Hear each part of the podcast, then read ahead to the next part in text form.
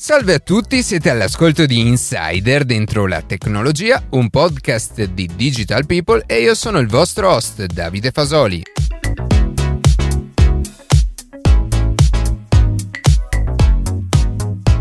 Oggi parleremo di criptomonete, cercheremo di capire che cosa sono, come possiamo entrarne in possesso e se potranno mai sostituire la moneta tradizionale. Prima di passare alle notizie che più ci hanno colpito questa settimana, vi ricordo che potete seguirci su Instagram a chiocciola dentro la tecnologia, iscrivervi alla newsletter e ascoltare un nuovo episodio ogni sabato mattina su Spotify, Apple Podcast, Google Podcast oppure direttamente sul nostro sito.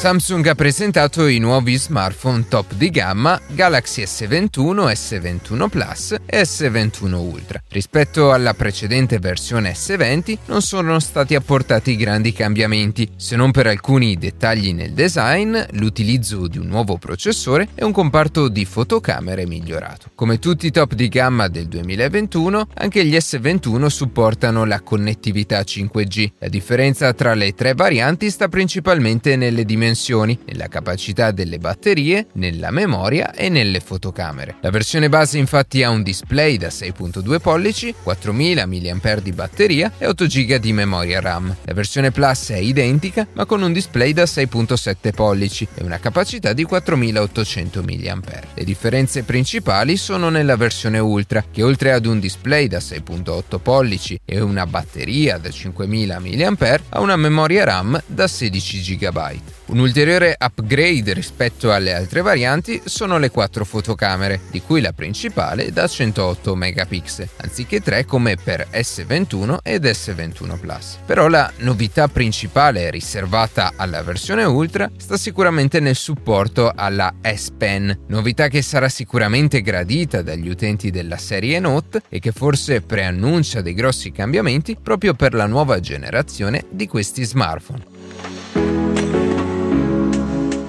Il mercato di cibi e bevande istantanee è cresciuto a dismisura negli ultimi anni. Ci basti pensare che se un tempo per la preparazione di un caffè con la moca ci si metteva a seconda della grandezza fino a 20 minuti, al giorno d'oggi con una macchinetta a capsule il tempo impiegato per la preparazione è quasi irrilevante. Questa bevanda sicuramente è la più diffusa, ma non dimentichiamoci che grazie a preparati in polvere è possibile ricavare anche milkshake, frullati, granite e persino gelati. In quest'ultimo caso si è fatta di recente sentire la nuova macchina ideata da Cold Snap, che grazie a delle capsule conservabili a temperatura ambiente è in grado di preparare il gelato in un tempo che varia dai 60 ai 90 secondi. Tuttavia i dettagli relativi al prezzo di macchinetta e capsula rimangono ancora un mistero. Non appena usciranno ulteriori informazioni relative a questo dispositivo, sicuramente ne riparleremo, ma nel frattempo se siete curiosi di scoprire altri strumenti strumenti o elettrodomestici tech, vi invito a riascoltare la puntata del 19 dicembre legata alla tecnologia nel mondo della cucina. Nel 2020 le auto voleranno, o almeno così era come immaginavamo il 2020 qualche decennio fa, e forse non avevamo poi tutti i torti. Al CES di quest'anno infatti General Motors ha presentato il progetto di una Cadillac iVol, un incrocio tra un drone e un piccolo elicottero in grado di trasportare un singolo passeggero. Si tratta di un'auto elettrica in realtà ben diversa come design dalle auto a cui siamo abituati, dotata di quattro rotori in grado di far decollare a atterrare verticalmente la vettura. La batteria ha un Ultium di ultima generazione che va ad alimentare un motore da 90 kW in grado di sfrecciare nei cieli ad una velocità di 90 km/h. Per permetterne il volo inoltre si utilizzerà per la costruzione un materiale innovativo ultraleggero. Purtroppo non si conoscono però specifiche più dettagliate che si spera arriveranno a breve da parte di General Motors. Ciò che è certo è che quello di un'auto volante è un progetto decisamente interessante che potrà in futuro rivoluzionare la mobilità urbana verso un mondo dove non serviranno strade.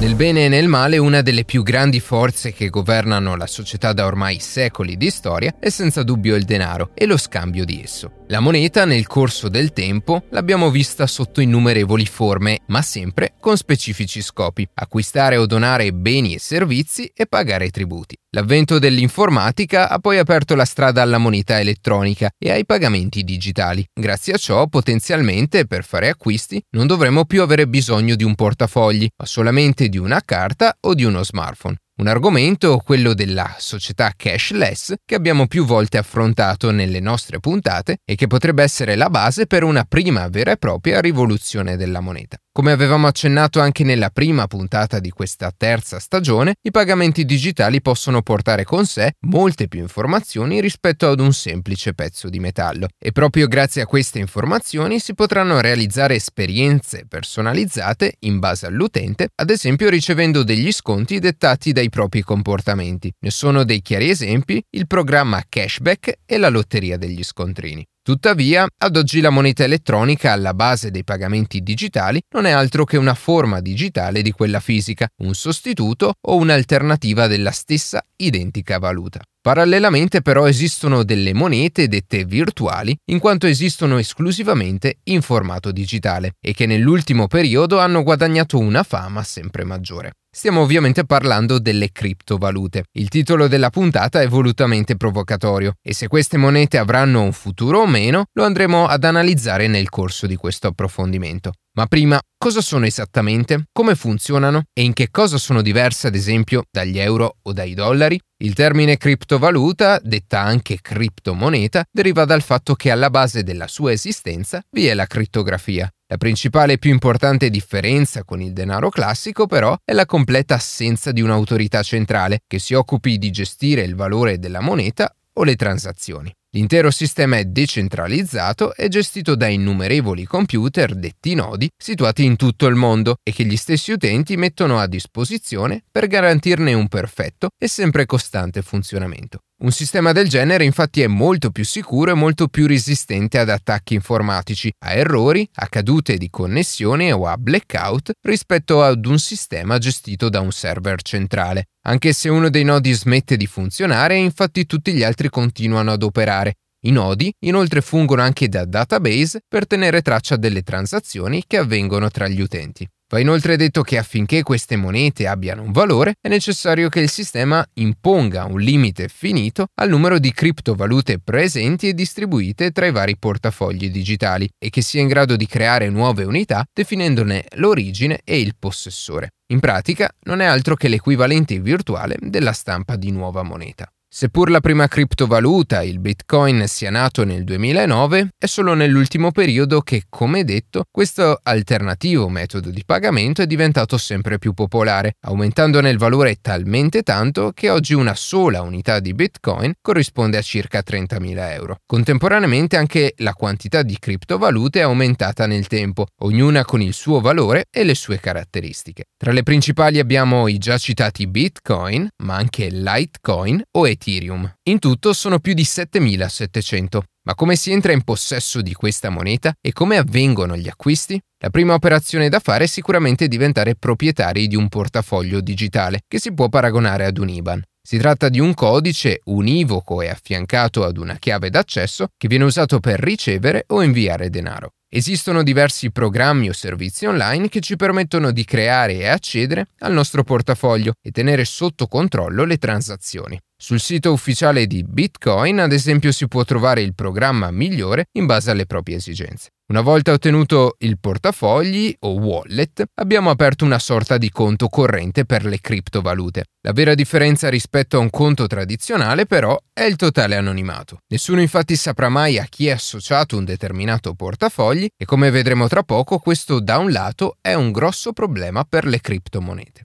Ci sono vari modi per entrare in possesso di denaro digitale, escludendo la modalità classica, ovvero ricevere una transazione da un altro portafogli al proprio, prima fra tutti è l'investimento. Fino a qualche anno fa era molto difficile comprare ma soprattutto vendere criptovalute. Tuttavia, al giorno d'oggi, grazie alla popolarità che nel tempo ha acquisito questa tecnologia, esistono numerosi servizi online, tra cui anche banche come Revolut e Hype, che permettono la compravendita di monete digitali, a fronte ovviamente di una certa percentuale di commissioni. Le criptovalute infatti hanno un valore che, seppur al momento in costante aumento, è spesso variabile e questo si presta molto bene al trading che agli utenti più esperti può permettere un certo margine di guadagno. In tantissime città, tra cui in Italia Milano, Verona, Roma, Genova e molte altre, sono inoltre presenti degli sportelli fisici per acquistare le principali criptovalute scansionando il codice QR del nostro portafogli, sempre con una percentuale di commissioni che a differenza dei servizi online è molto più elevata e dunque spesso sconveniente. Infine, un ulteriore metodo molto più complicato per entrare in possesso di criptovalute è attraverso il mining. Come detto poco fa, l'intero sistema non è gestito da un'autorità centrale, ma da un computer che gli utenti mettono a disposizione. Viene quindi sfruttata la potenza di calcolo di ognuno di questi nodi per autorizzare e tenere traccia delle transazioni che avvengono all'interno della rete. In cambio, sul proprio portafogli vengono generate piccole quantità di denaro, se all'inizio di questa pratica era molto conveniente e permetteva di arricchirsi non poco, oggi solo pochi riescono ancora a guadagnare. La potenza di calcolo richiesta infatti è sempre maggiore ed è dunque necessario mettere a disposizione computer sempre più potenti, costantemente accesi e connessi alla rete. Costi di gestione tra elettricità, componenti e internet che quasi sempre superano il ritorno economico di criptomonete.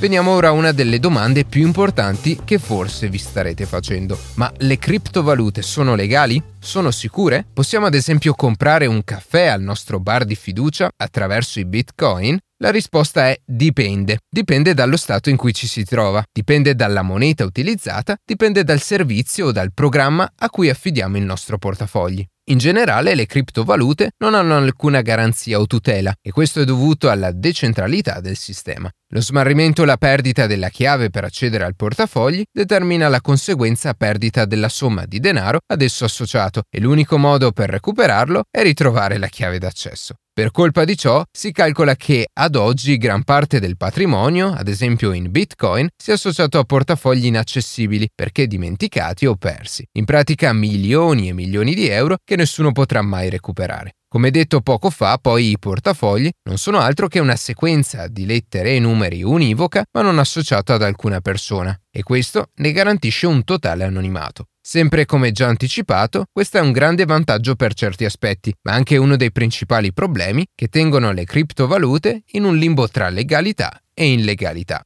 Bitcoin, Litecoin o qualsiasi altra moneta virtuale vengono principalmente utilizzate per compiere transazioni illegali, tra cui evasione fiscale e acquisti sul mercato nero in totale anonimato e per questo motivo le criptomonete in molti stati sono addirittura vietate o come in Italia non hanno alcun tipo di valore legale e dunque non sono considerate una valuta o una moneta ad esempio al pari degli euro. In pratica, tornando alla domanda iniziale, anche se il nostro barista di fiducia ha un portafogli Bitcoin, non potremmo acquistare un caffè, almeno finché non esisteranno delle regolamentazioni adeguate come avviene, è avvenuto e avverrà con qualsiasi novità tecnologica e non, dai monopattini elettrici alle auto a guida autonoma. Ma per arrivare a ciò, anche le stesse criptovalute dovranno subire forti cambiamenti, ad esempio eliminare lo stesso anonimato che ne ha permesso la diffusione. Al momento ciò che ognuno dovrebbe fare nel caso possedesse un wallet virtuale è quello di dichiarare all'agenzia delle entrate ogni transazione effettuata. Va poi detto che lo storico delle transazioni per le criptovalute è accessibile pubblicamente e totalmente trasparente, il che potrebbe persino contrastare l'evasione fiscale nel caso in cui i portafogli non fossero anonimi.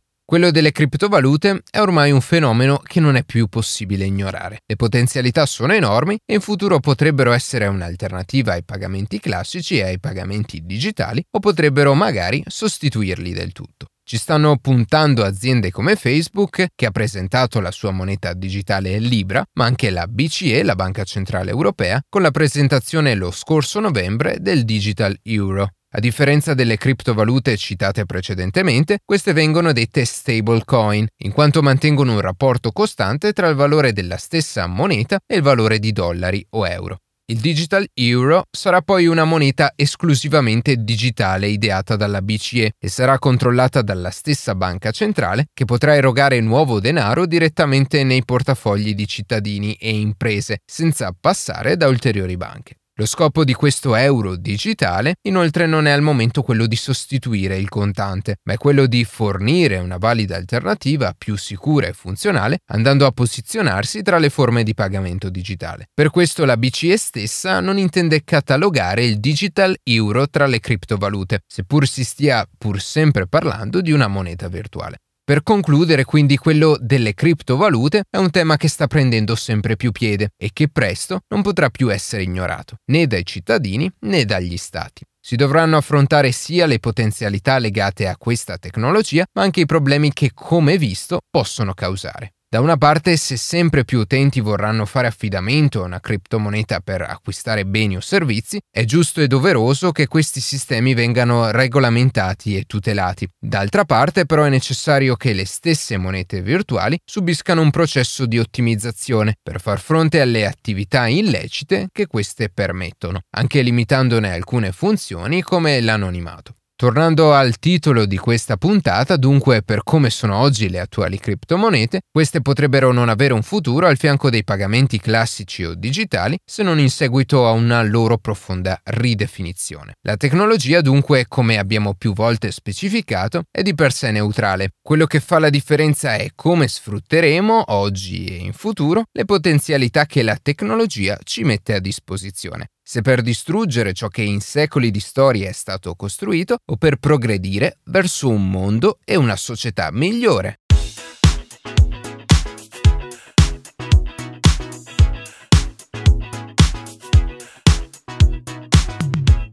E così si conclude questa puntata di Insider dentro la tecnologia. Io ringrazio come sempre la redazione e in special modo Matteo Gallo e Luca Martinelli che ogni sabato mattina ci permettono di pubblicare un nuovo episodio. Per qualsiasi tipo di domanda o suggerimento scriveteci a redazione chioccioladentrolatecnologia.it, seguiteci su Instagram a chioccioladentrolatecnologia dove durante la settimana pubblichiamo notizie e approfondimenti. In qualsiasi caso nella descrizione della puntata troverete tutti i nostri social. Se trovate interessante il podcast condividetelo che per noi è un ottimo modo per crescere e non dimenticate di farci pubblicità. Noi ci sentiamo la settimana prossima.